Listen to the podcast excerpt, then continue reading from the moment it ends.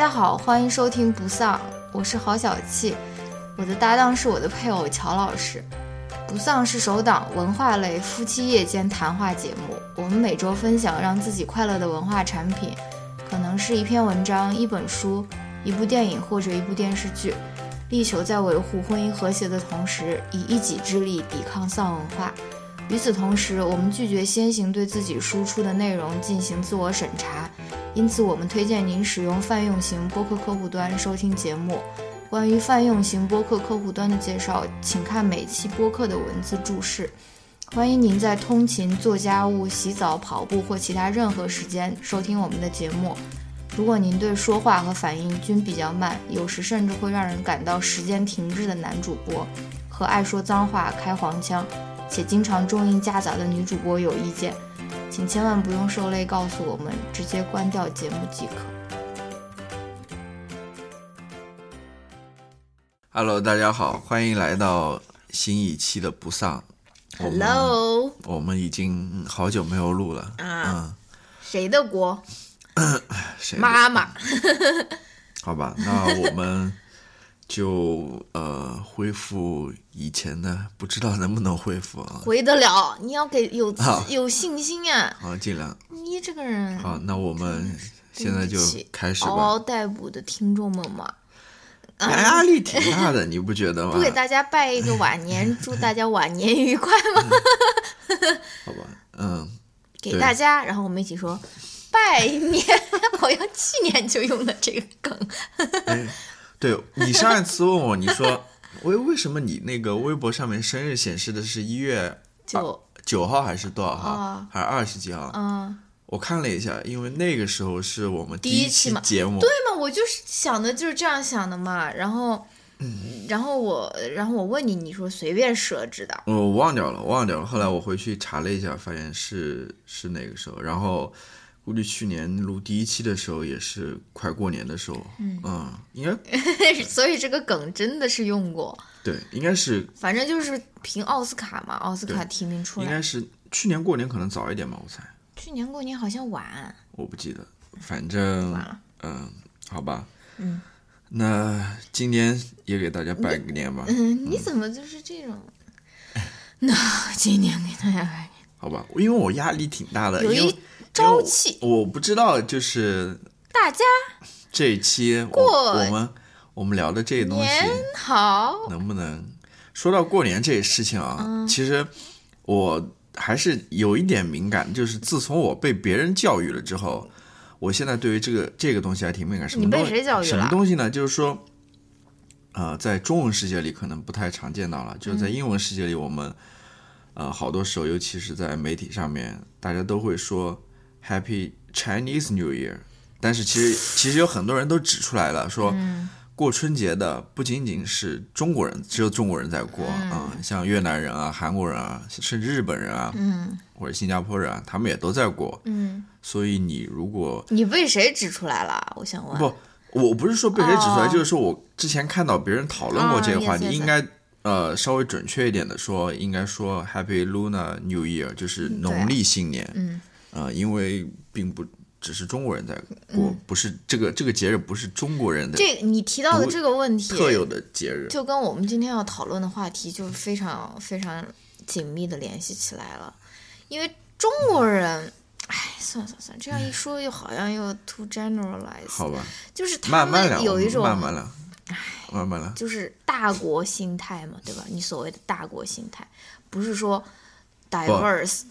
你说你看我又咂嘴，你说那个那个听友们又要说了，我这个在这边对着这个咂嘴，你记着给我给我剪掉啊！那我我我我剪掉了，人家怎么知道你在咂嘴呢？所所以你没有剪干净。不是啊，如果我把刚刚那个咂嘴咂嘴剪掉了，然后说，哎，这不为什么无缘无故在谈论咂啊，嘴这行行行，行？就这个就留下吧。好吧，然后就是，嗯啊，就我当然我知道很多美国人也有这种心态了，就是包括对其他少数族裔或者对外来移民的这种态度，就觉得我是正统的美国人，你们都是要用我的语言，用我的语言，然后用我的文化，你们要说英语啊，或者说什么啊。中国人这种心态更严重一点，就是说，虽然我们说五十六个民族五十六枝花，但是他们想要的是那种大家来那种嘲讽，来那种你知道吗？大大家来就是祭拜，不是不是祭拜，大四方来那种供我的那种心态，你知道吗？就是说，包括我前两天在读的那本书也是的，就是讲那种广州的那种低端全球化的那种，嗯，那种叫什么工人，就是从非洲啊，从中东那边过来的，就不是那种很 fancy 的那种麦当劳、星巴克那种全球化的那种模式啊，就他们自己过来批货啊，然后回去卖，然后。他那个访谈里面访谈到中国人，他也是说说这边就是中国，我呃我呃你们就是呃外来的，就是要 follow our rule，你知道吗？就是说你既然来我们这边，你就是要，而不是说我们作为一个大国去包容其他的文化或者这个啊那哎对啊，因为因为他他正是这样子一个叫什么一个一个呃有一个类似于阶级在那边存在嘛。嗯，你比如说呃。中国就是，哎，但中国也挺奇怪的，它里面，它在这里面扮演的其实像是一个供应商的感觉。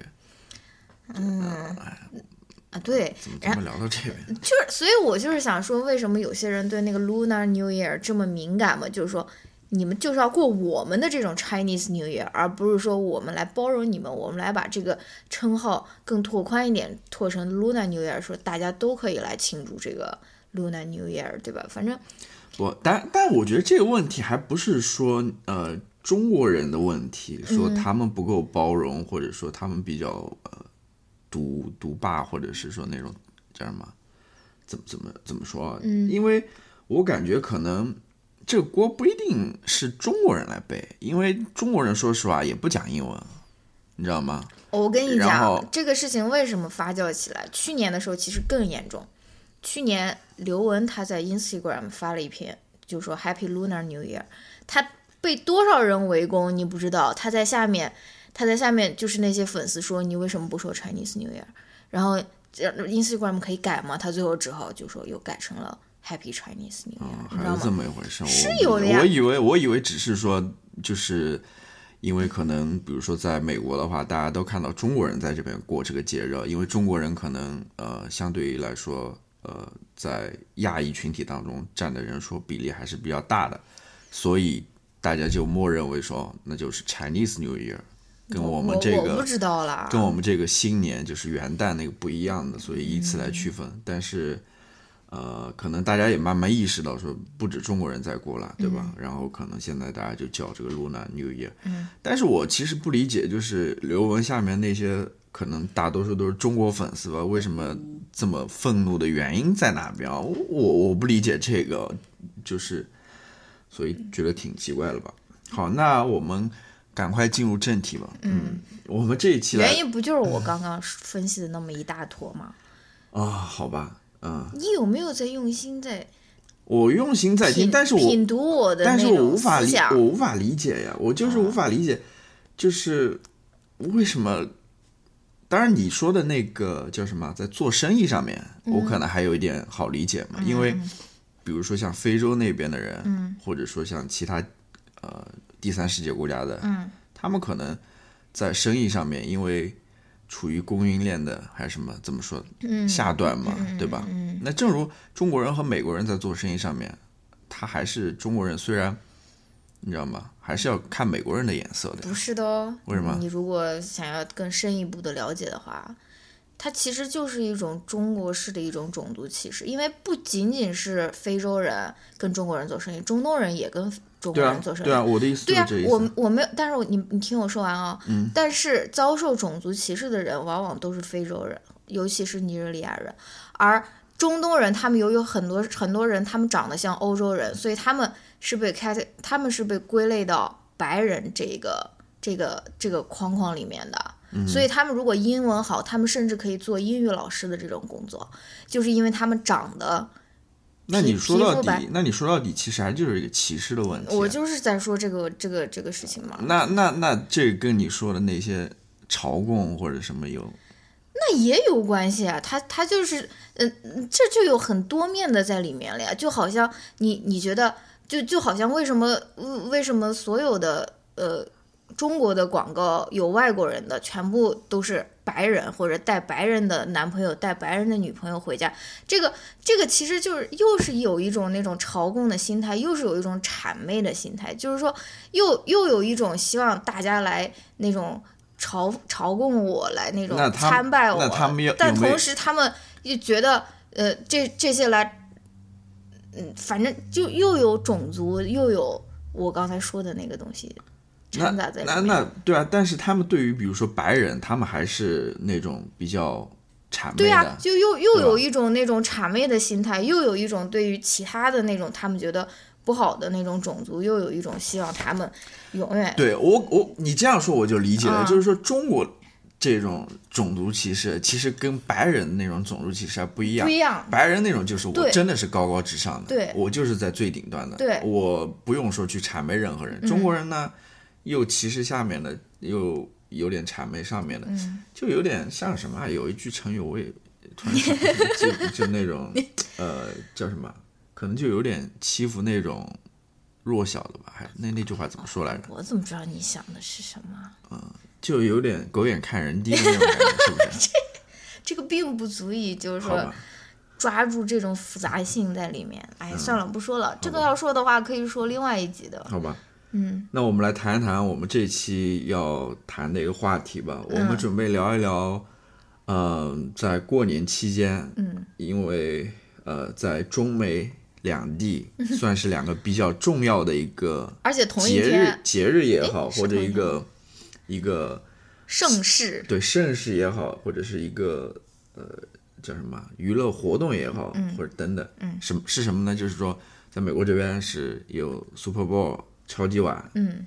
这个橄榄球总决赛，嗯，然后在中国呢，就是刚好是春晚嘛，嗯。啊，是同一天吧？好像哦不是嗯，应该是对啊 Super 是 Bowl 是在大年三十，中国大年三十那天早早上对嗯对，然后春晚是在大年三十那天晚上，对，刚好其实是算是一天的，嗯。嗯，然后呃聊一聊这两个呃节目吧，嗯。嗯，那我们先来聊 Super Bowl 吧行吧，，Super Bowl 怎么讲呢？今年可能。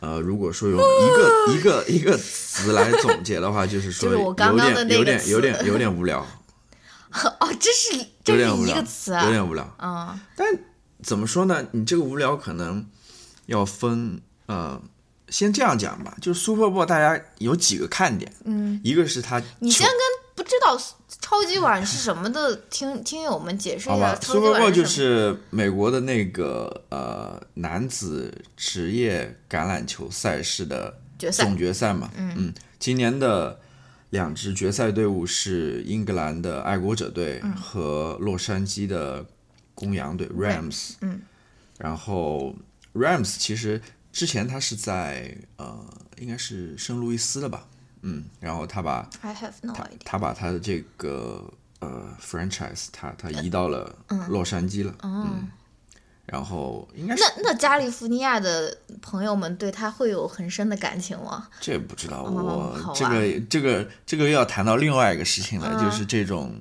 粉丝 不是是那种体育迷的这种心理、啊。对呀、我就想，如果是 Casey 那个朋友，他如果这个爱国者突然移到别的别的州去了，那他还会他他还会那么狂热吗？还是他就会粉上下一个移过来的这个球队？对，就是你这个嗯叫什么球队的球迷的这个身份，嗯和你作为这个当地人的这个身份，这两个身份之间的关系其实是挺有意思啊。那我们今天不谈这个了，好吧？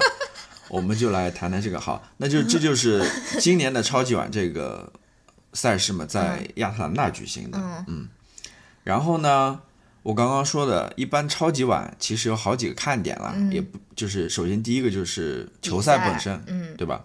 第二个就是中场秀，嗯啊、第三个我们可能会看的是它的一个广告，嗯这三个算是一个看点。唉，然后呢，嗯、今年如果从这三方面来看的呢，都好像就是没什么亮点，平淡无奇。你比如说赛事，这个比分应该算是很低很低有。史以来最低的。对，呃，就是凭什么打一个随便打一个比赛四十多分、五十多分啊？真正超级晚了，我我我看一看，就三比十三，只有一个那个 touch 档，哎，真是气死了对。然后他们之前其实呃叫什么？因为我其实也不算是一个橄榄球迷了，我也是从别你比我是，我我从别人那边听来了，就是说好像那个 Rams 应该是算公羊队吧？嗯嗯，他们队其实好像得分能力还挺强的，really？还不知道怎么回事，这个总决赛就拿了三分啊。然后这个爱国者队嘛，大家也都知道了，最近好像这几年年年都能进总决赛那种。对啊嗯，然后也是很无聊、他好很招人像恨的那种。他这次应该算是第六个总冠军了吧？，对，嗯，然哎，是吗？是 Brody 的第六个，第六个还是第七个？好像是第七个，好像是第七个了。反正他是呃 NFL 就美国职业篮球联盟，嗯所有队当中拿个总冠军并列第一的，嗯和那个呃匹兹堡的钢铁人吧，嗯好像两个人都是拿了七个还是什么，我不太记得了。好，这就是比赛了，比分很低嘛，嗯，所以你要看进攻的话，其实，呃当然就是一个比赛可能好不好看，在我们外人看来的话，嗯就是看比分多不多嘛，啊、你的 touchdown，你你的进球，对吧？不，关键这个真的是很匪夷所思，就是那种最高水平的球队啊，踢球竟然踢不进，这种事情也发生这这很。正常，这很正常。这然后，哎呀，反正我，你对你要说这个比分低呢，你你你可能对吧？当然就防守防的好嘛，对吧？哦，好吧，啊，这防守防的好呢，其实你又不是说能够体现出来，就是说不是那么精彩的。所我听那个 Pop Culture Happy Hour，他们那些人在讲说，这是好像头一次他们看看到那种防守球员也有也有那种庆祝，你知道吗？就是说啊，防好了。我我刚才的那种喉音，你有没有听到？就从下面发出来的。就是防守一般都是防完了就下去了嘛。他们说这一次竟然防守球员也像那种他适当了一样，还在那边庆祝啊，还是什么的，反正就挺但我。我是理解了，因为其实你要打好一场比赛的话，像这橄榄球，嗯，你的防守和进攻都很重要了。对你，而且防守球员他可能平时得到的那种 credit 就不多，或者说以关注其实还是都是在四分卫或者说得分的那那些人身上，对吧？而且这个橄榄球跟比如说足球和篮球不一样的地方，就是说很不顺畅。呃，我是说从进攻防守来看就是说他进攻有一支队伍，他防守有另外一支队伍，哦你知道吗？他不像足球和篮球，进攻防守都是同一批人。嗯呃，你如果防守不好的话，其实就是啊、让别人得分嘛。如果你防守好的话，其实就是他同样都非常重要的这个，然后嗯也是有非常好好多看点。嗯，就你刚刚说的，就是呃，这个橄榄球比赛好像就是不连贯嘛，经常就是、啊呃投一个球之后马上就断断下来，然后在那边啊、一会儿边还还那种要把阵型摆好，然后再再再就是反正事情挺多的，它不像篮球或者足球那么流畅，啊。那么连贯，尤其是足球，对啊。它就踢四十五分钟，嗯。然后当然了，这也是我的一个感受了，我可以理解，就是橄榄球，嗯。它是有它的那种呃技术在里面的，嗯。而且他对于这种技术或者运动天赋的要求还是挺高的，嗯。你不要看那个两支球队都是这样撞上去，然后、简单的抛一个球，跑一跑，抓住球。其实它里面的确是有很多的技术含量在里面的，嗯，然后有很多的战术在里面的，这个我是承认的。嗯，但是怎么说呢？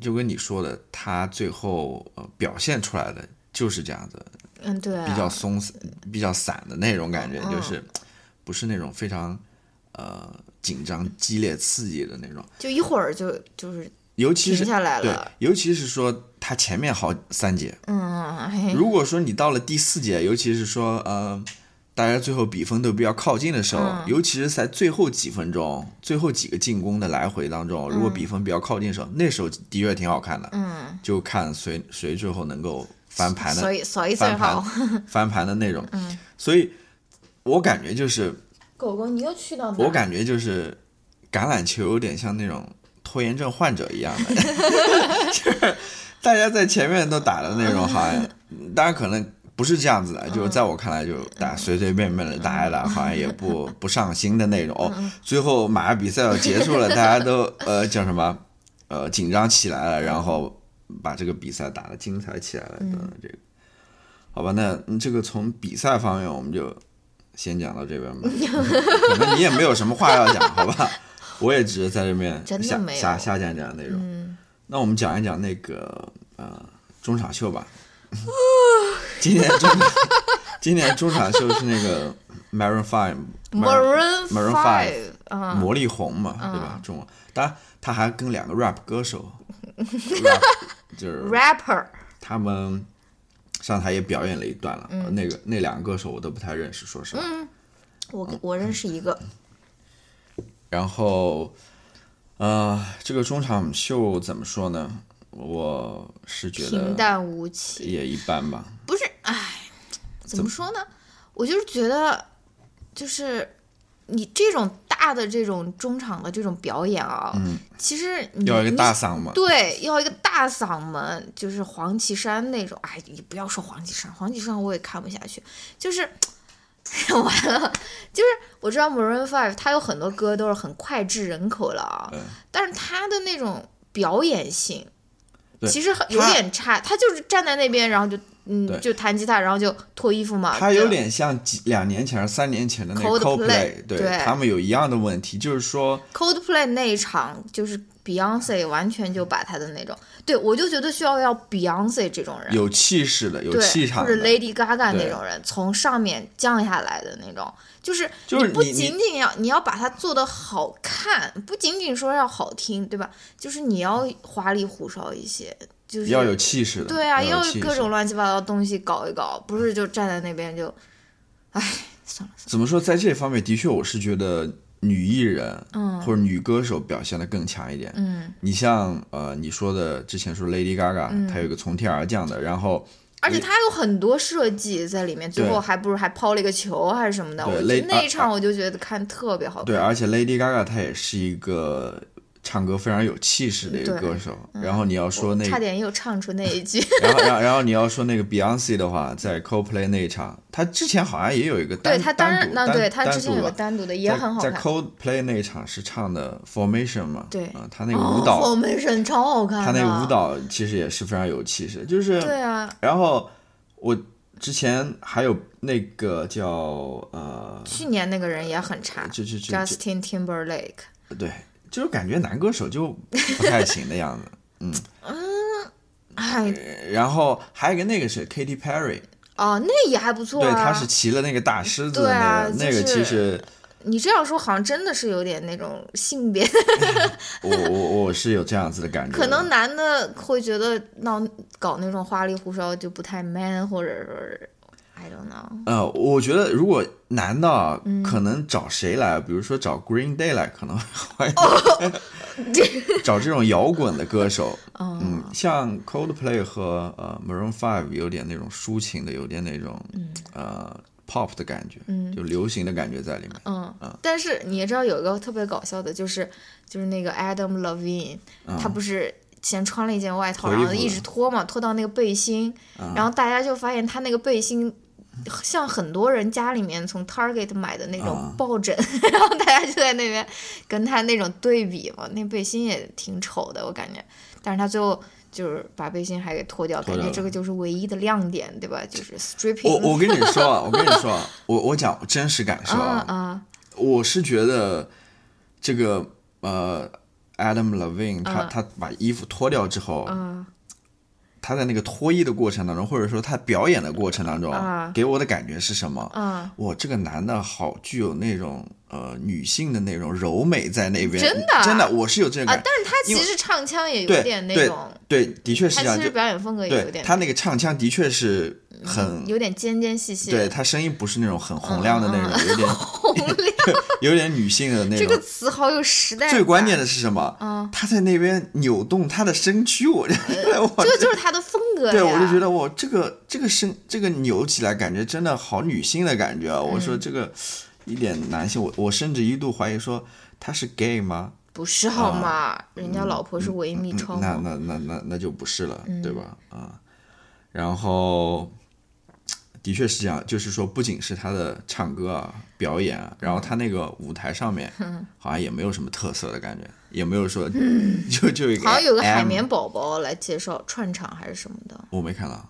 我没看到，嗯，我我我可能就是看到一个无人机吧，无人机，嗯。就是在天空上摆出那种 love 啊 you 的那种，这这个技术好像去年 Lady Gaga 其实就有了，哦。她从天上下来的时候，嗯。好像今年又用了，还算是一个比较呃嗯比较吸吸引人的一个一个点吧。嗯。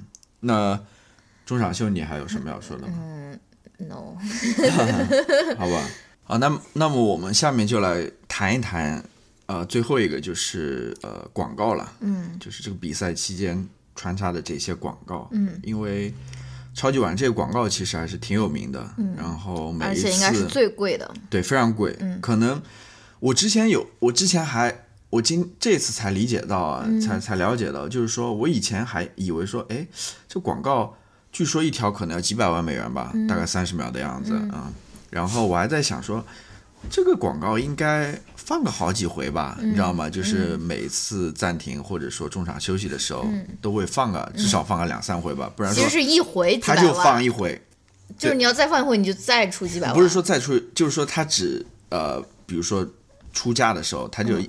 呃一条的价格就是几百万美元，啊，具体那就是嘛，你要是放两次的话，你就大部分广告大部分广告其实只放一回。哦啊、因为有的广告可能像我记得像那个 T-Mobile 的，嗯，它好像放了好几回，但是大多数我们所谈论的那些广告，它其实只放一回了，哦，嗯，因为广告还挺多的，说实话，嗯，然后我记得我之前看到新闻，就是今年，呃，像那个《华盛顿邮报》，对，那个挺好，他不也放了一个广告吗？对，他那广告好像就花了四五百美元吧，如果我没记错，四五万，四四五百万美哦，元，四五百万，四五百万美元。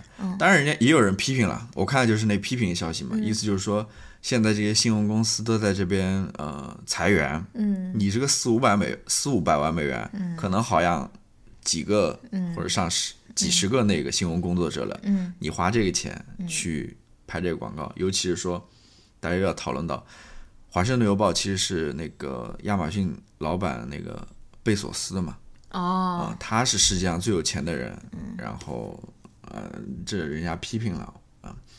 那我们就来谈一谈今年这个广告当中你印象比较深刻的，或者说你觉得比较有趣的。我先总体来说 你是我我你就说就好，还 假装提问的那种，让让我在那边大脑飞速的旋转。那那你再转一会儿。我是觉得这些广告人真的是花了心思和嗯，呃想法在里面的，当然必须要了，因为这最重要的这对，最重要的这一条这一条广告，说实话，你如果平非常平庸的话，嗯人家那个大公司也不会让让日日出出这钱来买你这个广告，你肯定要有一点想法，有一点 idea，嗯，有一点东西在里面的，说实话啊，所以这是我的一大感受，就是说能看到他们啊、还是花了一点心思的，就是跟平常我们看到那些广告相比了，嗯、它里面呃的确是算是一个广告界的一个春晚。是想法的一个比拼吧，嗯，好吧，那你来说吧，啊啊，就是你的那想法。那那那我来说吧，我你先说你我先说一个吧，我先说一个吧，嗯，呃，其实我也没有完完整看下来，我嗯。大概就是觉得最印象最深的就是我跟你说过嘛，嗯就是那个现代汽车广告的，啊我觉得挺好笑的，嗯。啊、就是它是什么广告？就坐电梯嘛，嗯。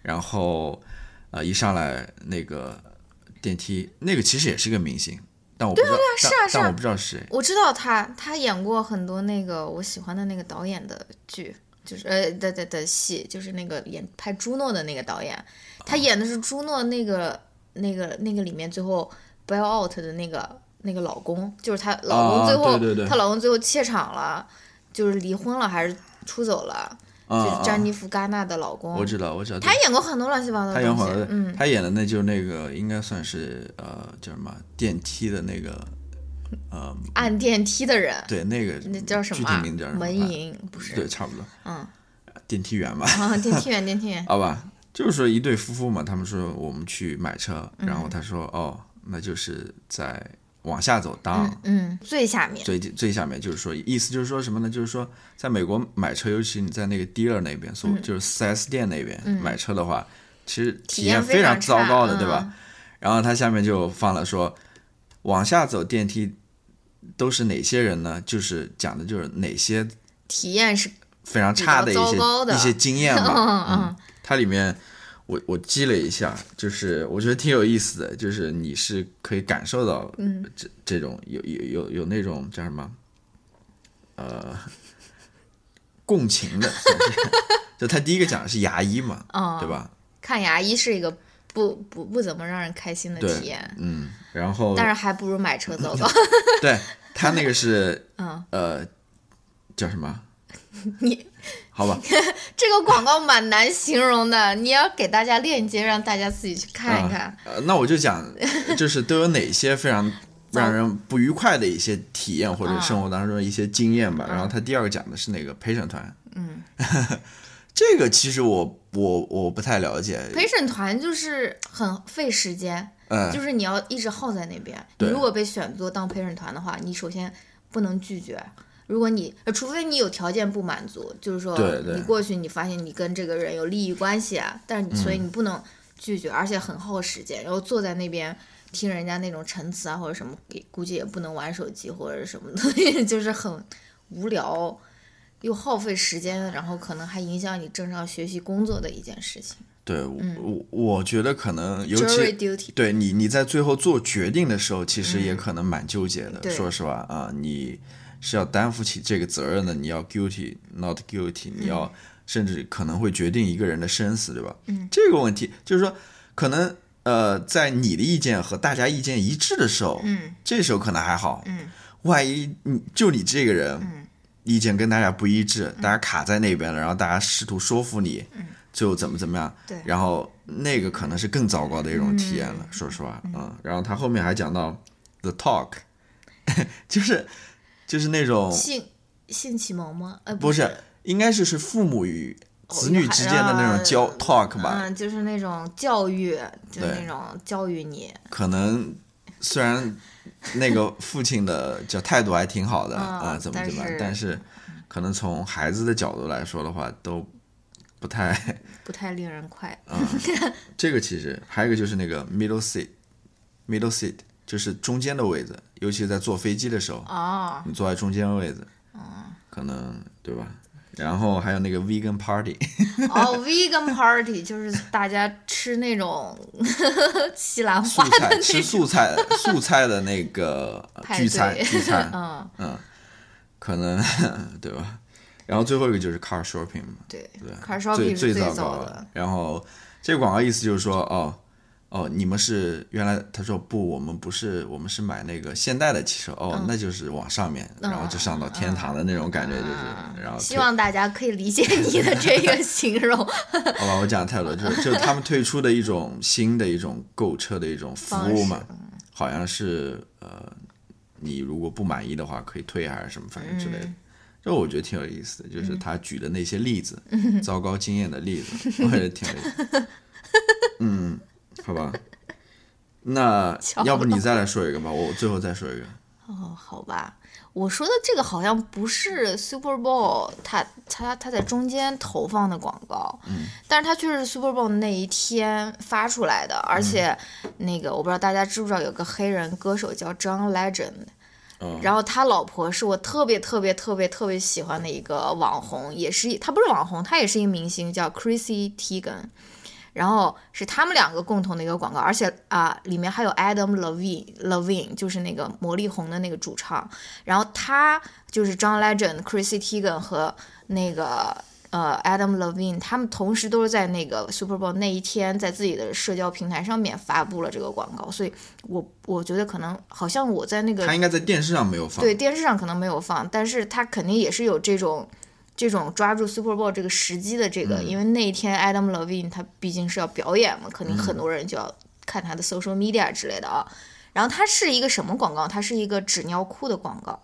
嗯，然后我为什么喜欢这个广告呢？就是因为这这这些这这个就是这个 John Legend，他也是刚刚有了一个儿子，可能是去年六七月份的时候有的一个儿子吧。然后 Adam Levine 也是有一个小婴儿。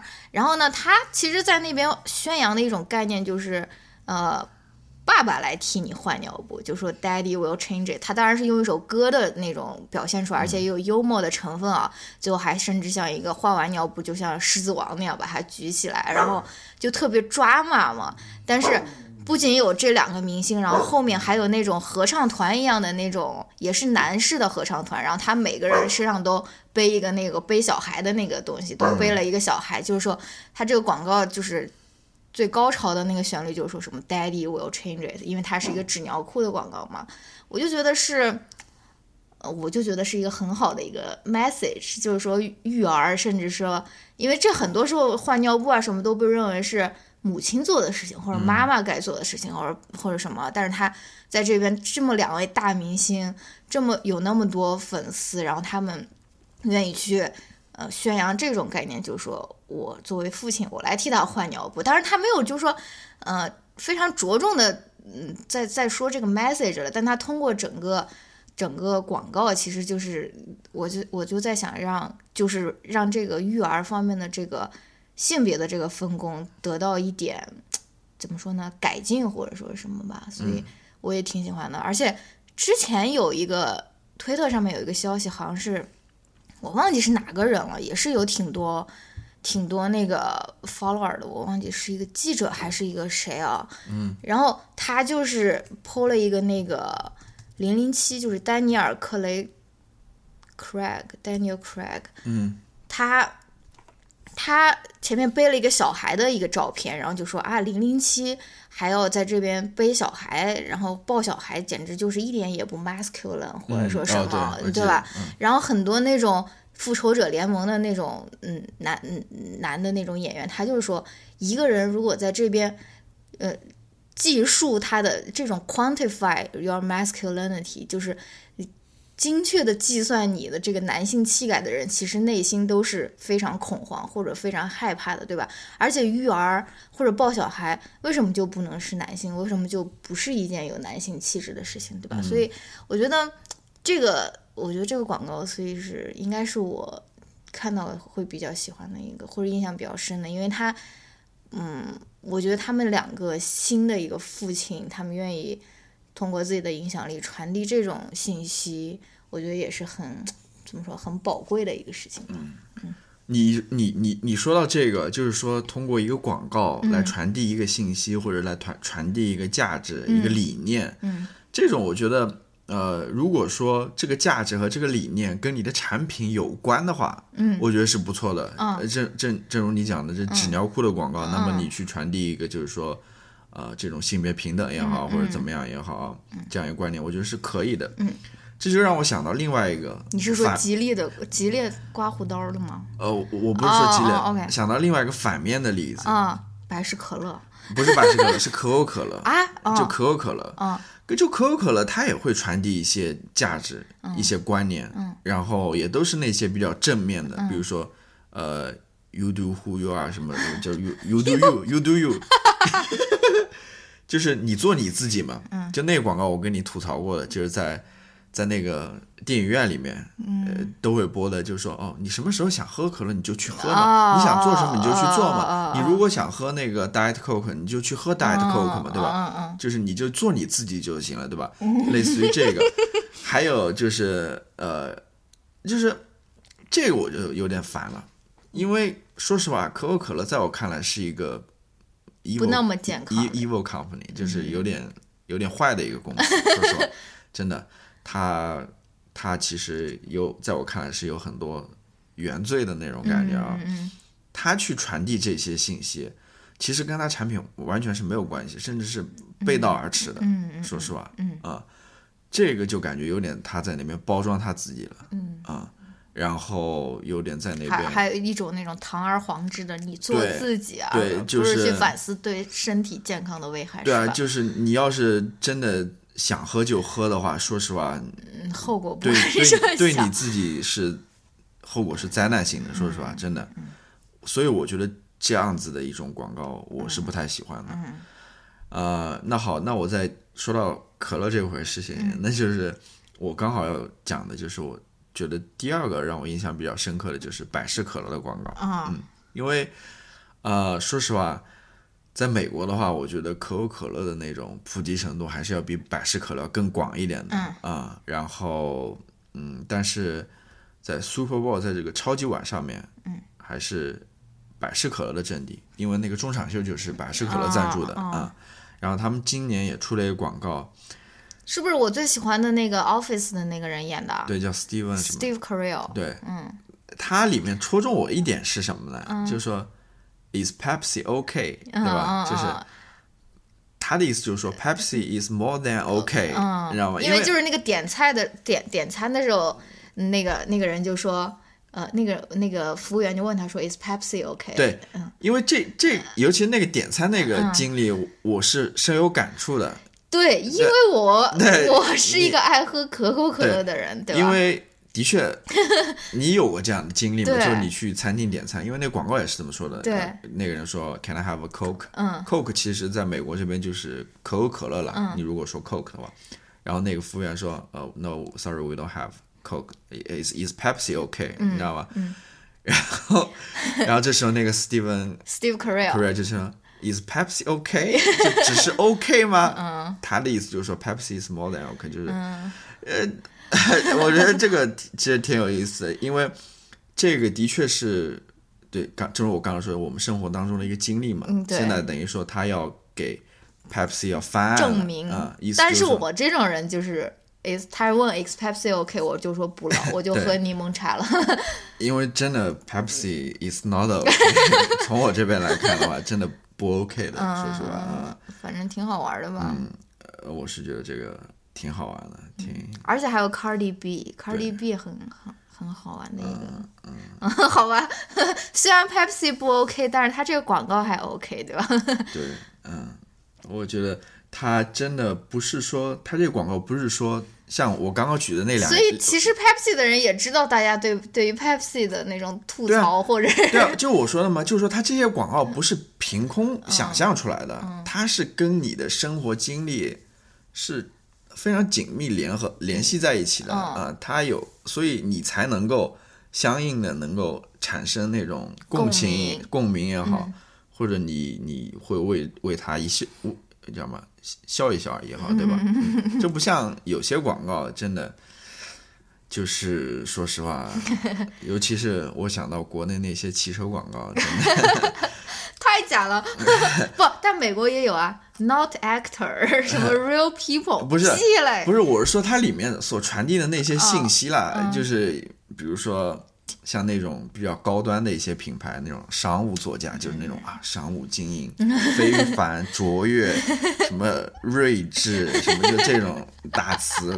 然后呢，像那种家庭座驾呢，就是你千篇一律的就是。呃，老人带着小孩，孙然后一家六一家六口或者五口，然后出去在那边，就是嗯，然后里面那个那个座位拍出来就漫无边际，好像就是然然后 巨大无比。然然后那种比较时尚、比较年轻化的一些座驾呢，又有年轻人在里面玩滑板、玩滑滑滑板 是什么？玩玩滑板了，然后在那边跳街舞了那种，就是哇，这个就感觉，嗯，就是你不会跟他有任何的那种 产生那种共鸣的，不会的，你就会觉得哦，就是一个广告而已。嗯相比 这个美国呃这些广告，有的广告还是挺敢去拿自己开一些玩笑或者什么之类的，就感觉还是挺有意思。嗯，好吧，那我们讲了很多了，我觉得。很明显，我们是觉得这次 Super Bowl 可能就广告更精彩一点。但广告其实还好了，就是也都平平的，嗯也都算是正常发挥或者什么，就是你没有一个非常突出的一个广告出来那种感觉。好吧，那好，那我们下面讲 那个吧。噔噔噔噔噔噔。对对，就讲春春春节联欢晚会吧。啊、我跟你说，我真的是为了这这次节目，我认真看了看了春节联，还做了笔记。啊、真的。呃，说实话，过去这个二十多年的时间啊，我是真的没有这么认真的去看过，或者说，在我你你看嘛，在我看的，或者说在我之前看的时候，我没有这么高的觉悟。对，这次是有觉悟，然后又稍微认真的看了一下，然后让我吃惊了，真的。但是你不要说觉悟这种，好像嗯，大家很喜欢看的人就是没有觉悟 啊。你应该说一个社会学的眼光。也不要说社会学眼光，你我就说我的觉悟好了。好吧。我的觉悟就是，但是我也怀疑，就是说是不是。呃，春节联欢晚会，它一直都是这样子。我怀我应该不是的。我觉得，我跟你讲，我觉得我观察到这些现象，可能就是近几年最近的。对，尤其是从零一五年可能开始吧，因为我记得我可能看最后一届春晚，我还在豆瓣上面发了，我说这届春晚好好看，大家还大家还都是那种踊跃的那种表扬他啊。我这个豆瓣广播啊，什么时候可以搜索啊？我想问。就是我真的我我我不知道是一二年还是一三年那一届，我是真心的觉得挺好看的。对，因为我现在想起来就觉得以前的那些呃表演也好，或者说一些小品也好，对，的确它就是还是挺好看的。对，就它不是说呃这个待会儿再聊吧。嗯。然后包括你哎算了，因为今天我看到。网上那个谁转了一个微博吧，嗯，就是在几几年，八几年还是九九几年吧，九一年还是，嗯，有一届春晚上面，竟然他们想出这个点子，就是用英文来唱京剧，哦，你想想那时候大大家大家这个想法多么先，不是说先进吧，就是。有想法，非常有想法的，对对，非常有创造力。而且你想，以前春晚上面的那些歌，比如说那英和王菲唱的《相约酒吧》，对，真的是一首好听的歌呀，对吧？就是说，不是说像现在这些这些歌曲，虽然是找那种流量明星来唱，但是就像 AI 写的一样，就是。就是把那种这个还是次要的，说实话，啊，你仔细听他那个唱歌的内容，对啊，真的非常让就其实就是把 propaganda 用一首呃非常不动听的旋律，就是非常简单的那种旋律给你唱出来而已嘛，就让那些非常红的一些一些宣言啊，对啊，是不是？嗯，他也也。真的完全不去进行任何修饰或者拐弯抹角的去表达，对，就是非常直白，直白的就是直白，就就是唱出来了。嗯，而且他是所有的歌曲都是这样子的，对，真的他没有一个单独的歌曲出来说，可能可能那个朋友是不是周华健唱的朋友？那那个也是的，什么朋呃朋友什么一起走。那那那句词什么？朋友一生一起走，一一生一起走。我是觉得一起走这个也是，你当你听了我对这个歌曲的分析之后，你就会 会觉得说，哦，这个朋友原来是也都是一道的，就是他们是相关的。和祖国一起走。就我我先说这样子吧，就是那些之前讲说政治和艺术呃政治和艺术要分开的那些朋友，我觉得你们可以真的。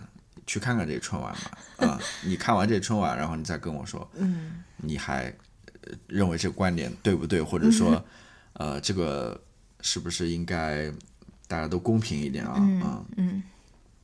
然后呢，嗯，我想说什么？做笔记的这位同志，因为春晚它其实分很多类节目了，啊，它是分呃语言类的，语言类的就小品啊或者什么，然后相声对吧？然后还分。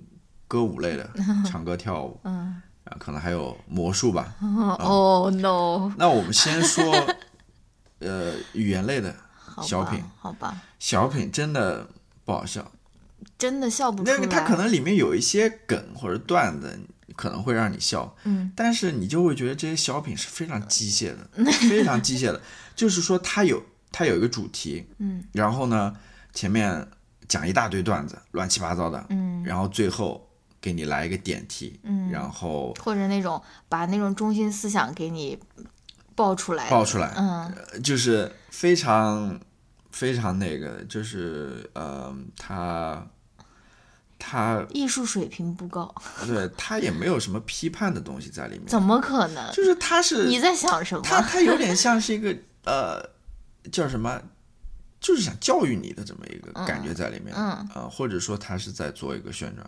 你比如说像，让我印象深的就是那个沈腾那个嘛，啊，去呃小学教室里面去抢座位的，嗯，前面乱七八糟段子讲了一大堆，然后最后，然后沈腾出来一句话，把你教育了一顿。学校我们教育孩子不仅仅是学校责任，对家长也要参与进去，就是让你？让让让你让你去陪孩子啊，嗯然后多多花时间在孩子身上，而不是说去这个，嗯就是你会觉得非常生硬。其实这个话题里面有很多东西可以讲的，嗯，对吧？你比如说为什么去抢位子啊？嗯，这问题出在哪里啊？比如说是是教育资源的分配有问题吗？嗯或者说这里面有很多东西可以讲的，就是最后讲了这样一个不痛不痒的，然后而且是直接往你脸上那种怼的那种，嗯直接呃拍到你头上那种。然后还有一个什么？还有一个是前面还讲，还还有谁谁讲的那个？那很多啊，后面就不用说了，关于那种什么呃腐败啊或者什么的那个啊、前面那个沈腾前面有一个什么？葛优吗，哎，葛优那个，哦葛优那个我觉得也是有问题的，嗯就是讲的是传销，嗯，还是那种就是热衷于品热衷于向老年人卖保健品，这也是一个社会新闻嘛，就大家也都听到过，嗯，然后唉，最后最后翟天临穿着警服突然出现在那边，对是这样子吗？对，就是就是很生硬的嘛，这不仅是生硬，我就觉得他跟现实就是不符合了。嗯，是的，啊如果说真的，大家比如说像派出所、公安局，像这种办案的这些机构有如此高的觉悟，能够如此快速的去解决这些问题的话，我觉得也不会有那么多悲剧发生，嗯，对吧？我我我可以我可以说，说的话，这个就就我可以说，太多我可以说现在这个问题都还没有解决。嗯呃，之前不有什么权健啊什么，不也类似的嘛，嗯。是吧？我就不知道这种节目 是什么意思。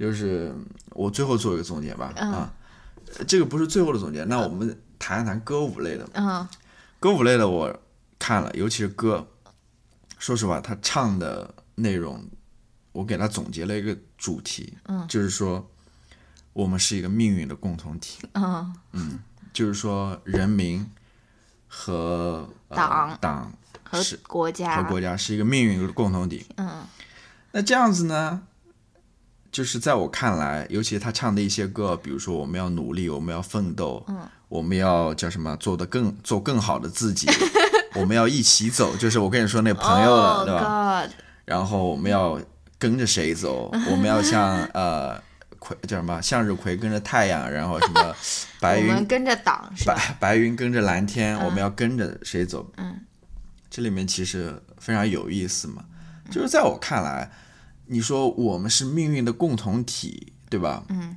好像你就把这个这么大的一个呃国家的这个这个这个责任就往我身上摊了一点，这个是我不太愿意的，说实话，啊，就是。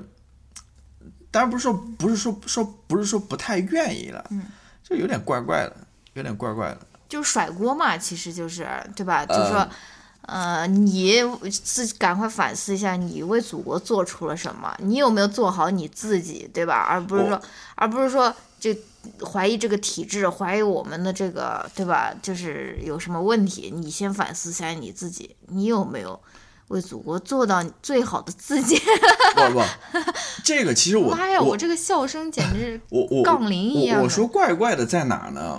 我觉得这个就是说说命运共同体可以，嗯，然后你说呃反思自己有没有为国家做什么，我觉得也可以，嗯。因为我不你你没有跟我跟跟妈一块儿去看那个了，就是去看那个我们去达拉斯看的那个、哦呃肯尼迪刺杀的那个博物馆，嗯。肯尼迪就是说了一句非常有名的话嘛，就是说你不要问呃你的国家为你做什么，嗯。能为你做什么？你应该问我能为这个国家做什么？嗯。我觉得可以理解，这我都可以理解，嗯。我也认同这个，说实话。嗯。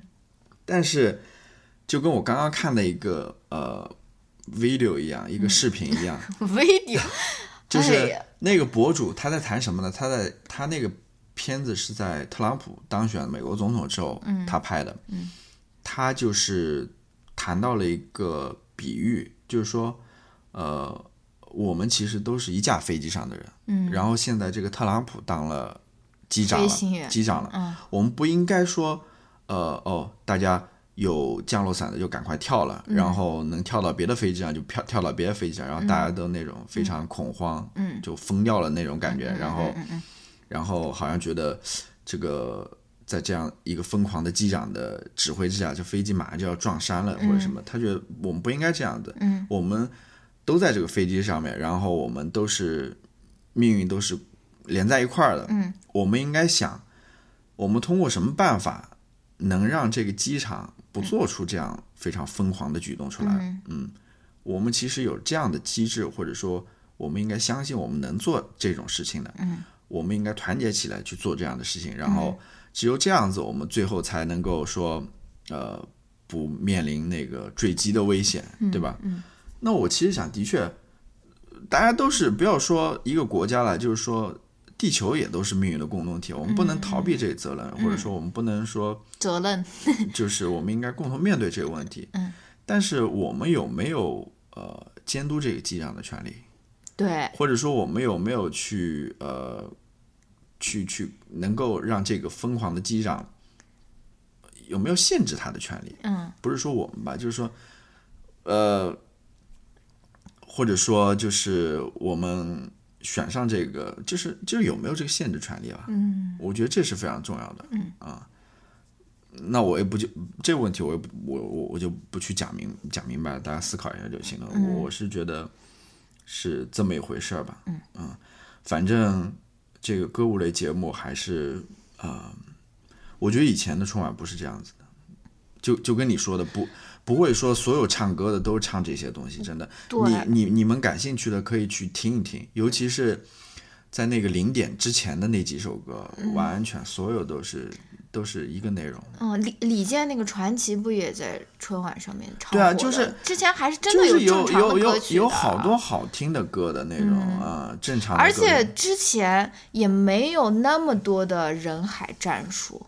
你你你回想一下，这次他不是有了分会场吗？有了分分会场更加疯狂，每一次都是感觉一万个人齐刷刷跑上来的那种啊，就是这个也是一种非常典型的一种社会主义审美，就是前苏联啊、朝鲜啊、中国啊。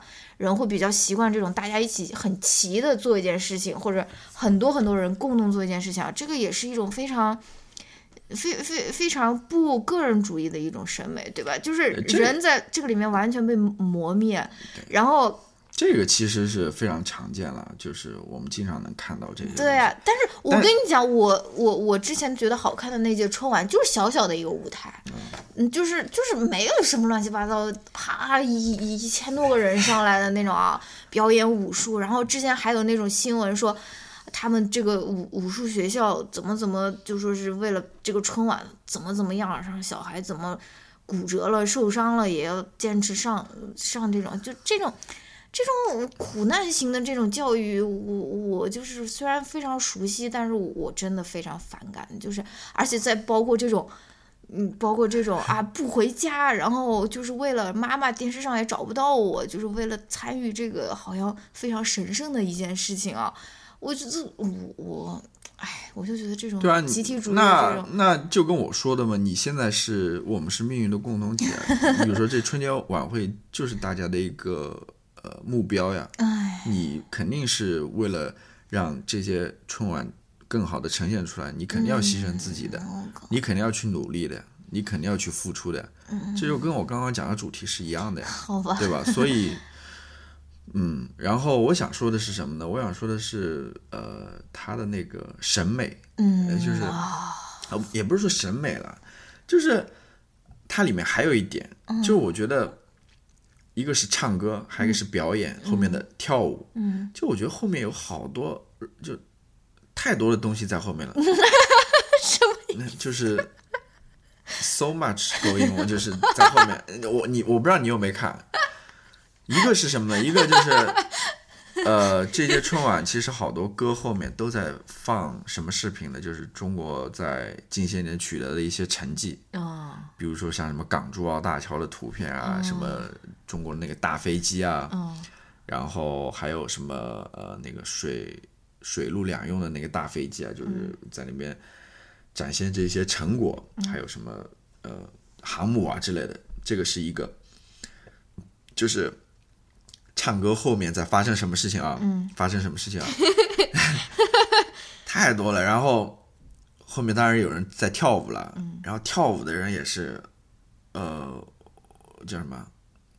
非常混乱的 到处都在那边跳舞。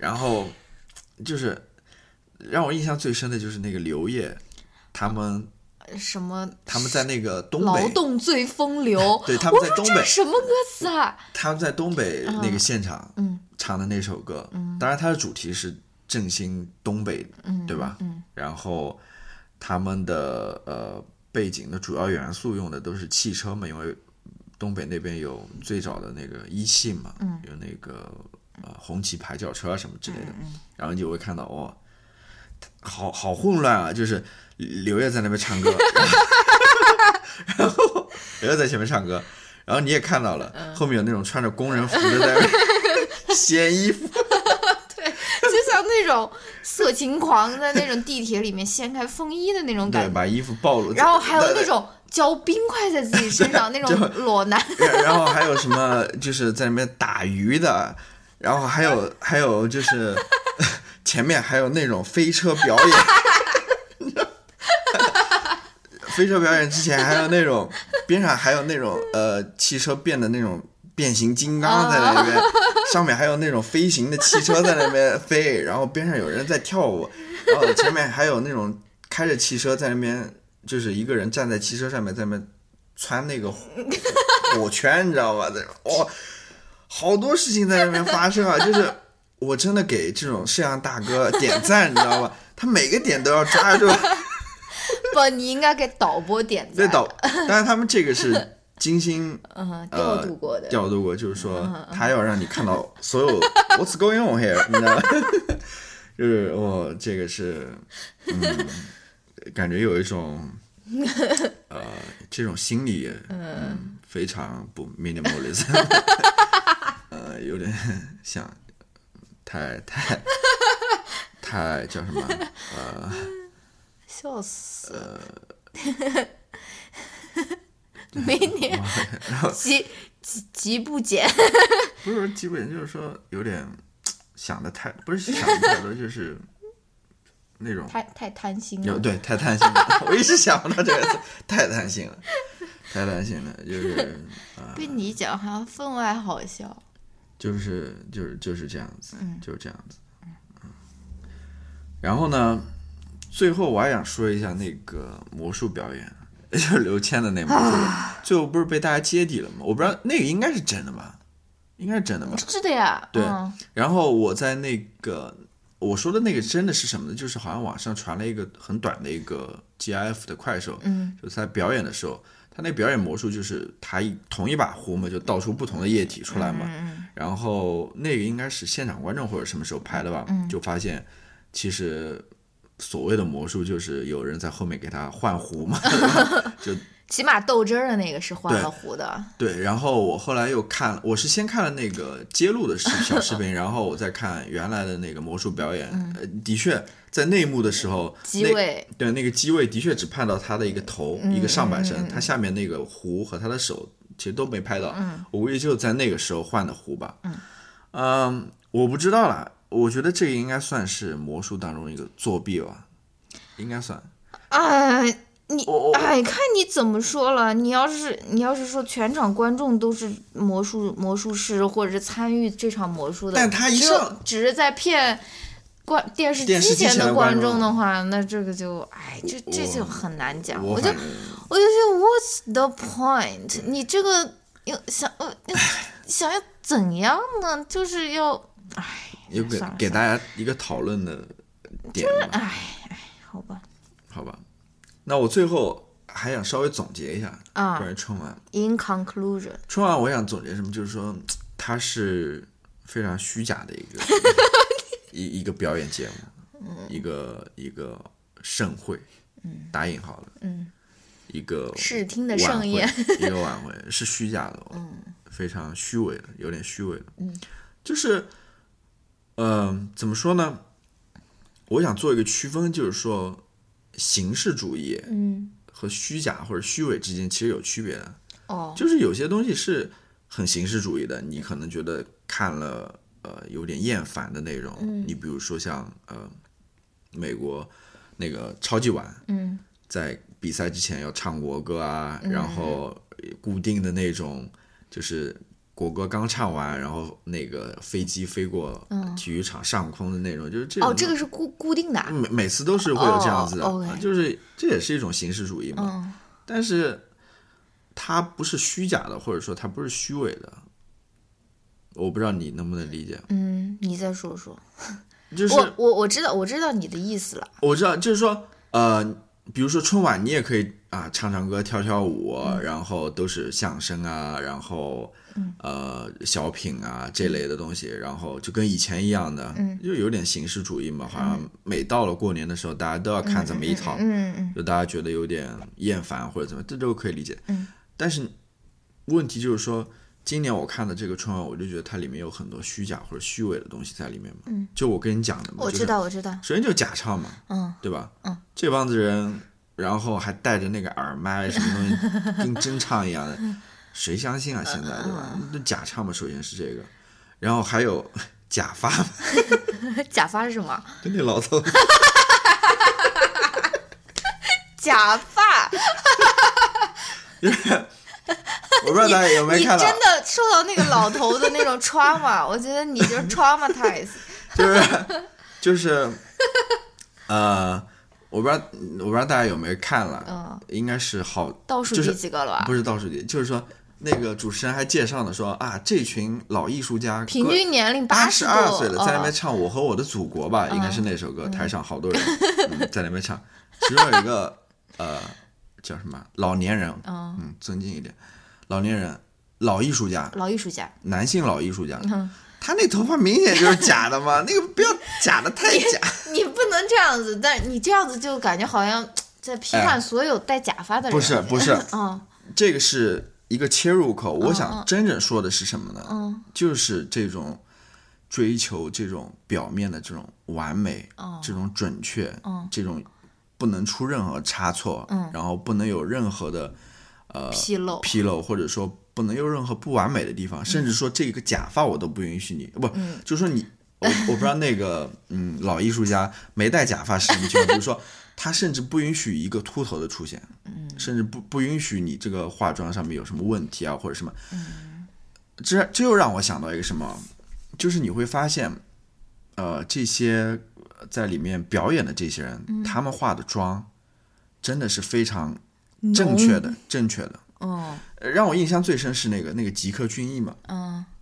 他在那边唱歌的时候，你发现他是那种披肩发，然后啊妆是那种非常白的那种，然后嗯。也没有画眼线啊，或者或者说那种呃烟熏妆。烟熏妆，或者就是你你会感觉哇，这个吉克隽逸怎么这么清纯的感觉啊？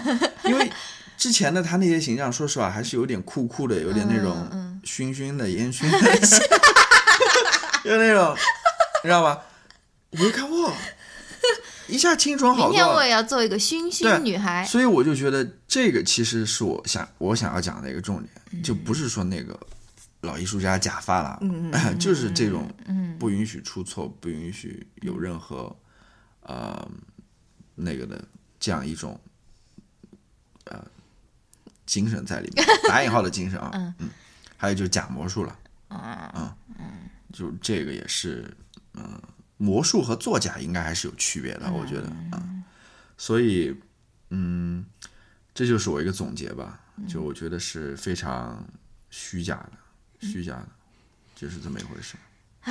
但是我我我我不知道，因为我知道春晚它的观众受受众还是很广的。啊、你你说到这个，我嗯又想到，就是说春晚它的收视率怎么样？不知道，呃，我我呃，就是就是怎么说呢不会知道不，知道有两个层面的，一个是我真的不知道，嗯，还有一个是什么？就是说我即使知道它这个收视率，嗯，但是真正看的人有多少？什么意思呢？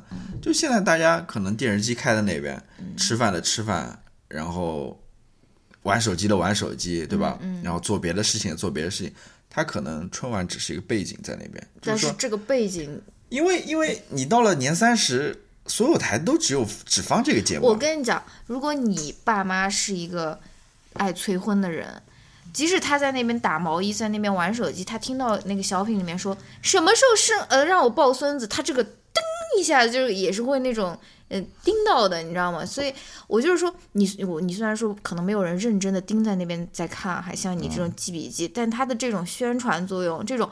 而且不光是春晚一天啊，嗯，每天每天我们看的新闻联播，我们看的新闻，我们看的就这种这种这种渲染的作用，你你不你你不得不佩服，这个是很有很有力量的，对不对？这个就是也是我对一个问题的一个思考，就是说那些广告，什么拼多多啊，什么抖音啊，什么就是那些 vivo 啊，就在那个各大的。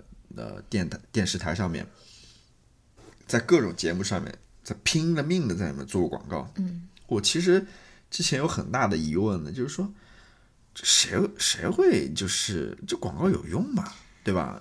放 放来放去，我说反而至少在我感觉，好像我越来越厌烦这个品牌了，你知道吗？但是我后来想，不会的，他之所以这么做，他肯定还是是的呀，就是尝到了甜头的。当然，他。不，如果说一点甜头，或者说一点最后的呃收获都没有的话，他不会这样做的啊。所以就跟你刚刚说的一个道理嘛，嗯，就是，呃，怎么说呢？大家还要提高分辨能力吧。就是，嗯，你说到这个，我还又想到一件事情。那那句话叫什么？就是谎言传了一百遍也就成真理了，对吧？你今天好像这种 quote 啊什么哈成语好像那种蛮多的那个。哦，你刚刚想说什么？我刚刚想说就是我这两天就是，呃，大家也尤其是年轻人，很多人也是在那种社交媒体、豆瓣、微博啊那些地方在吐槽嘛，自己回家过年的那个经历嘛啊，就是各种各样被逼婚啊、被逼生啊，就是就是各种各样的经历啊。然后我也看了不少这种具体的例子。然后今天我我我我我看到了一条豆瓣上面一条有一个人写的广播，我还是感触挺深的啊。因为这个人他不仅是讲自己的经历，因为这个年轻人他是这一次回家的时候，他抱着想要跟父母开启沟通，或者说是起码我们能够正常的沟通、正常探讨问题的这个心态，他回去的。所以他是我觉得是一个积极健康的一个跟父母沟通的一个心态。他说他就试图去跟他爸爸。谈论那种社会问题嘛，或者谈论社会热点问题，结果他发现他跟他爸爸没有办法进行这个沟通。他说：“我每次抛出一个观点，我爸就用那种父权制的那种来压我，就是说，嗯嗯，就是他不会跟你讨论观点本身，而是他就会用一种。”呃，有一种好像受到了冒犯的那种感觉，就是我用我的这个父权，我去压制你，我去在情感上面给予你压力，而不是说我们在探讨这个东西本身。因为他爸爸可能就是，就是觉得，就是说我就是父父君君臣臣父父子子，对吧？我就是要，我不可能跟你有那种平等的那种交流，即使这个孩子他的心态是非常放开放，或者说是。试图想要去开启这个交流的啊，这个就是我在想说，这种晚会它其实也是一种父权制或者一种威权统治的一种传递。你不能，你你不得不，你不得不承认这个事实，就是就是你你不可能说是在这个在这个晚会里面有一有一个父母，就是说孩子你想丁克你就丁克，这不可能传递出去这种，或者说我们嗯来共同探讨一下。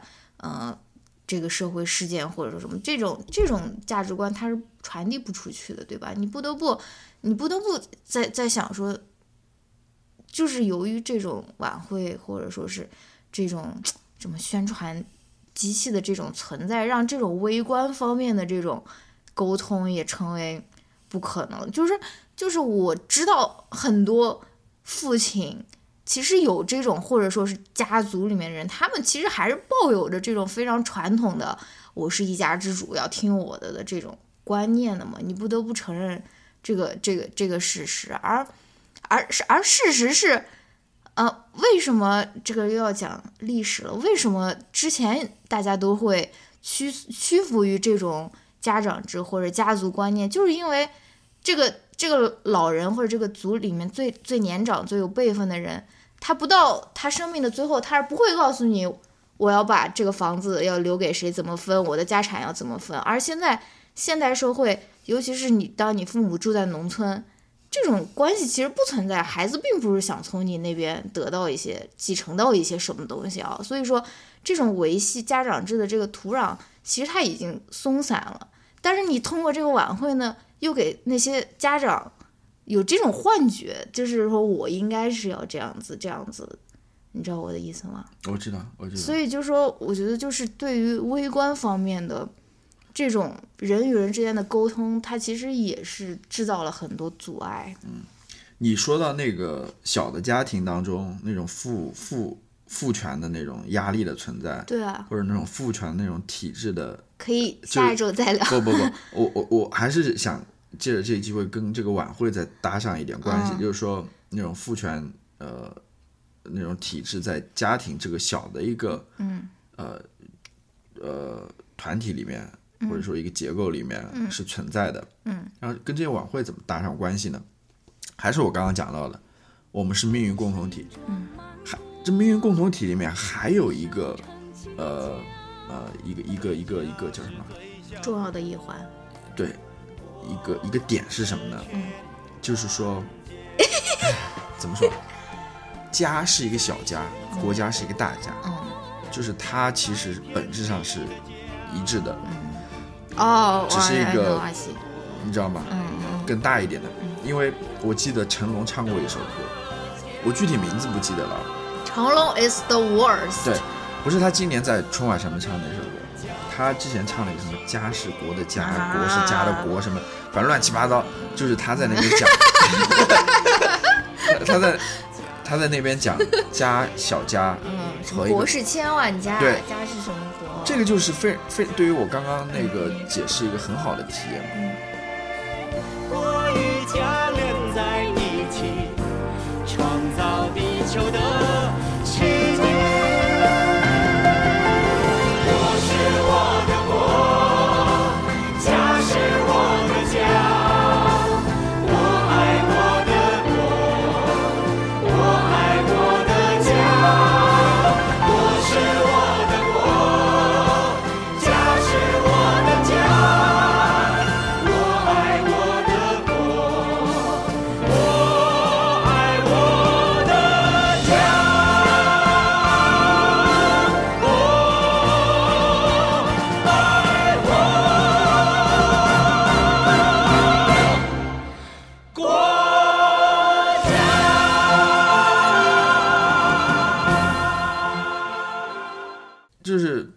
家可能是国家的一个映射，或者国家是那个家庭的一个映射。呃，这种映射当中，这种父权的这种关系也映射到国家上面，嗯，就可以解释了嘛，对吧？我我还这样想到这样一种威权的这样这样一种关系，你映射到国家上面，嗯就可以解释，就是这么一回事嘛。我还想到我们这次回国在酒桌上面听到那些人对于对于民主的这个定义，我真的是，嗯，叮，好吧，嗯，那嗯，就是所以说，刚刚你讲到那一点嘛，就是那个呃网友试图回去跟他父亲去，应该算是面对面的，或者是平等的去、去去谈论一些问题，对吧？嗯，那你其实也可以感受到这样子的一种一对一的，或者说平等的，嗯，如果说这样子的一种变化在你这个小家庭当中产生了，或者说大家都有这样的一个觉悟的话，嗯，如果说你呃根据刚才我的那种一个类比、一个映射，相应的去考虑这个问题的话，对吧？你也会发现，呃它其实也是具有一定的危危威胁性的，嗯，危险性的，对吧？所以啊、就这样子吧，嗯，那呃我们推荐是现在推荐还是说你不要来一段美妙的音乐吗？好吧？那先放一段吧。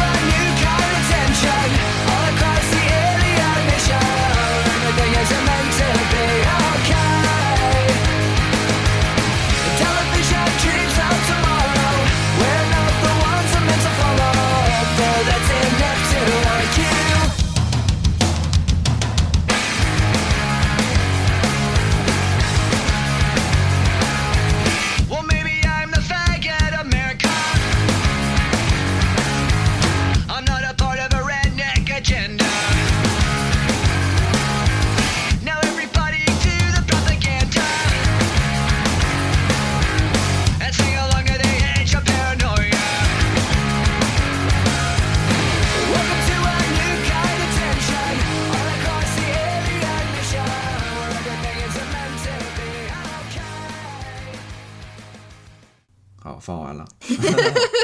然后，嗯，你先推荐还是我先推荐？你先推荐吧。好吧，嗯，我先推荐一个什么呢？我先推荐一个一篇文章，它是《纽约时报》的，呃，一个评论。嗯，这个评论是《纽约书评》的一个编辑写的。嗯嗯，那个，这这个这个评论的标题是叫 “Let kids be bored”，就是让。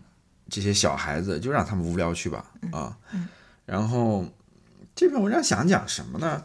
其实，呃，可能我不知道大家现在会不会觉得无聊，嗯。啊，但是我可能，呃，知道我是知道，就是可能有些，呃，小孩子会觉得无聊，嗯啊、尤其是整天，比如说只有学习啊，或者说家人又不让你看电视，又不让你玩手机什么，嗯你就会觉得无聊，好像除此之外就没有什么别的事情要做了。嗯然后这本书想说的，我感觉说到底还是跟，就这这这篇文章其实它没有多，因为我我其实发现无聊这个东西在现在这社会好像，呃，至少在我的感知范围之内，好像没有太多的被提及或者怎么样。嗯啊、然后我后来仔细想了一下，的确是的，好像，呃，大家打发无聊的时候都是在玩手机啊，或者是干嘛 啊、但是你其实会发现，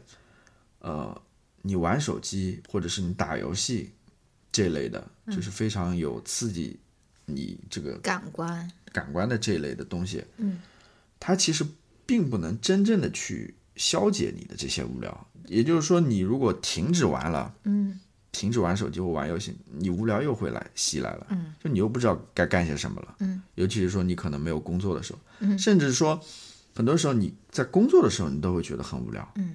啊，然后这个作者他意思就是说什么呢？就是说，呃，你其实应该去更好的去利用你的这些所谓的无聊的时间，嗯。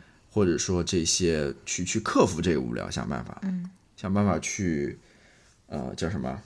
去去击败这个无聊，去甚至去享受这个无聊。嗯呃，然后他想说，如果你能够真正利用，能够真正的利用这个无聊的话，也意味着你是会变成一个有有有那个自律的人，嗯，一个有专注力的人。嗯嗯，我觉得，呃，虽然他这篇文章没有给我立刻的这种呃感受吧，就是说他没有他说的这些观点没有让我立刻觉得嗯就是这样的，嗯。但是我觉得，呃，从它里面能够引申出一些，就是说，其实说到底还是关于注意力的，就是说，在现在这样的一个环境当中，你的注意力其实是变得越来越短，越来越短，然后你可能很容易就觉得，呃，无聊也好，或者怎么也好，然后你就需要你需要更多的这些刺激或者什么之类的，嗯。啊，然后他就讲，就是意思就是说，就注意力嘛，嗯，啊，怎么去去更有注意力？我知道了，我知道你的意思。就是说你在，我不知道我讲的清不清楚，我我把这篇文章贴出来吧，大家可以去看一看。嗯，反正我觉得就是，如果平时你呃没有什么事情做的话，我觉得他提出意见就是说可以去出去放空一下，出去转一转，或者说看看书啊，或者什么 什么之类的。的确，有的时候，呃，你会发现有一些比较空白的时间，或者说你什么事情都不做的时间，嗯你比如说洗澡的时候，或者你出去呃散步的时候，的确这个时候你会有更多的想法迸发出来，就变得更 creative 那种感觉。我是有这种感觉的，的确是。嗯，然后它里面还提到一点，就是说，呃，他为什么现在想给这些小孩子写这样一封信呢？或者说写这样一个评论呢？嗯，意思就是说，呃，人生其实是很无聊的。嗯就是你最好从小就学会如何去应付这个无聊，学习去跟你这个无聊就是相处相处。也就是说，你其实从小就应该学会更自律，嗯更专注，你知道吗？因为只有这样子的话，嗯，说实话，你这个下面接下来这个漫长的一生，你才能够很很好的度过一点。说实话，如果呃，就是 是这样子吧？嗯嗯。然后其实也，他只是，我觉得他这篇文章只是拿这个无聊，就是作为了一个切入点吧。嗯，其实他真正谈的东西其实很多的，我觉得，嗯，大家可以看一下吧。嗯，我不知道我讲的清不清楚。嗯还不错。你说，反正我就是觉得这两天，就是我以前工作的时候就很习惯的，就是比如说我做 PPT，然后我打再打开另外一个网页，就是过一会儿就去看一下，过一会儿就就是你，而就是你你你感觉你一天好像工作了很长时间，你也很疲乏。但其实你真正工作的时间没有那么久，或者说你真正专注在那上面的时间其实没有那么久，嗯对吧？嗯啊，或者你可能一会儿玩一下手机，一会儿看一下手机，一会儿看一下 social media。其实你真正的专注力、专注在工作上面这个时间其实是很少的，而且一天一个人他其实不需要你，如果真的是非常专注、非常那种进，就是 投入在这个里面，你其实不需要花。十个小时去工作，或者说是给自己这种感觉说，啊，我工作了十个小时，但是我怎么只完成了这么一点点事情或者什么？这个也是我最近工作的一个感受。就是，当然就是说，呃，让你去更专注，或者说去更有自律的话，不是说，也不是说，哦，我就把我的生活全部排满，嗯，然后每天都去健身，然后一天工作十二个小时，然后就，我觉得也他说的也不是这个意思，嗯嗯嗯就是，呃，其实可能跟你的工作或者什么没有，或者说跟你的生活甚至都没有什么关系。我觉得更多的是一种一种一种精神吧，嗯。就是要有这种自律或者自制，就是你对你的人生要有一种呃那种 persistence，嗯，就那种持之以恒哎的，那种持之以恒的那种，呃持久力，你应该能够抓住的那种感觉，嗯。而不是说就跟你的 attention 跟你的注意力一样的，随时都被分散了，然后被被别的东西给吸引过去了，然后然后最后以至于你陷入到一个困惑当中，你就不知道你应该去哪边，或者你应该怎么做，怎么去面对你的人生这样子。嗯因为呃，这也是我我所我所说的这个 persistence，也是我从另外一本书里面得到的一个、嗯一个一个呃一个 idea 也好，或者一个一个这怎么说，一个经验也好吧。嗯那那个人呃，他的人生给他所上的一堂课吧。嗯。因为他的哥哥自杀去世了嘛，然后他之后就一直陷入在那种痛苦当中嘛，嗯。然后一直一直无法自拔那种感觉，嗯。然后他最后意识到了，就是，呃，就是应该从那当中走出来嘛，嗯。就是应该有这种意志力，这种持，就是我就随便说了一通 啊，吧。你推荐吧？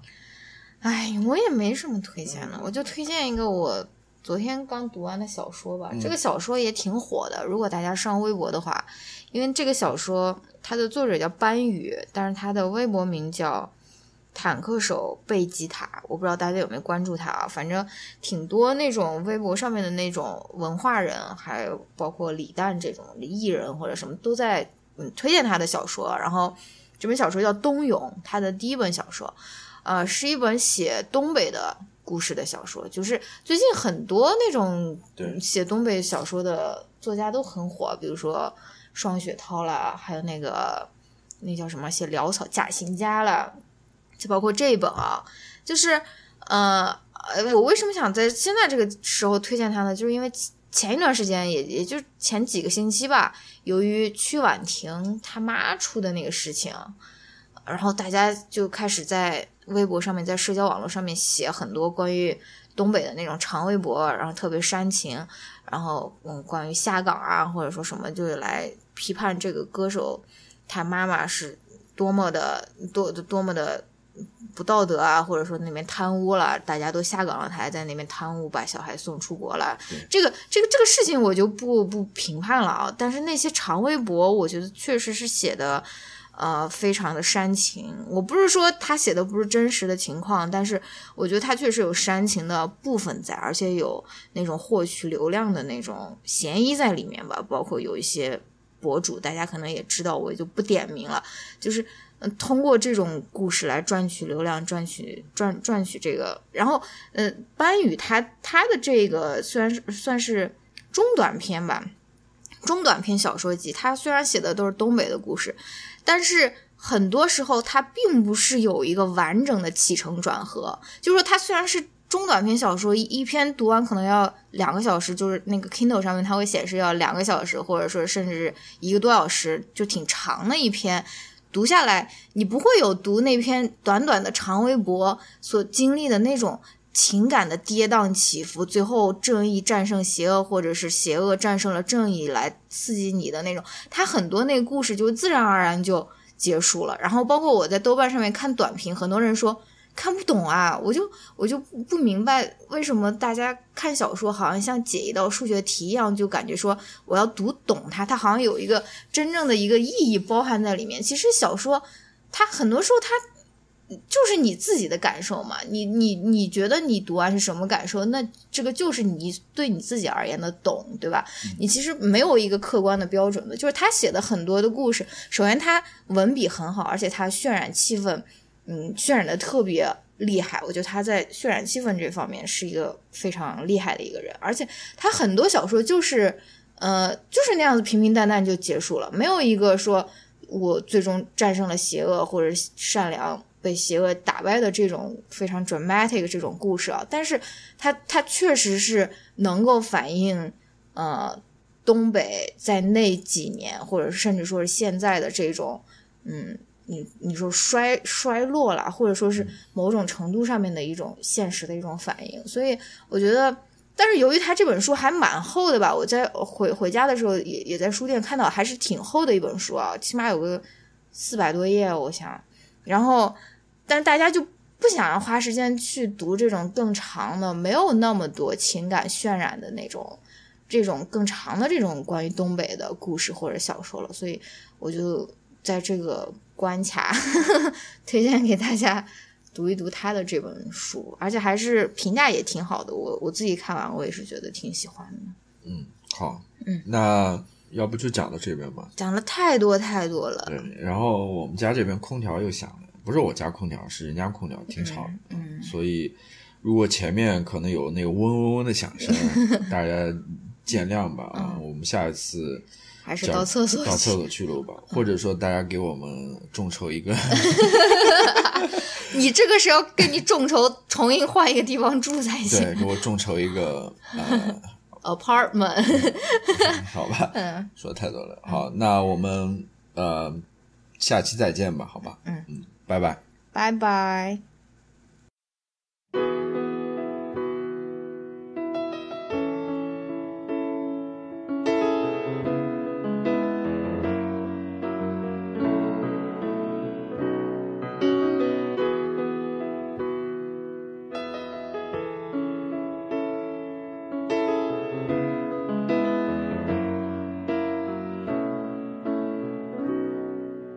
该说我们都一样厚着脸皮在生活，眼前的真真假假算不上是什么。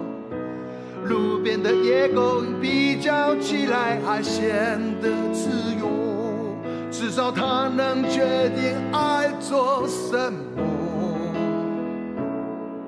昨天还有几个朋友从大陆回来找我，实在看不出来他们究竟是混得好不好。谁还坚持那些不能强奸的信念？睁开眼见到都是无比的天才。写歌的人，你不就饶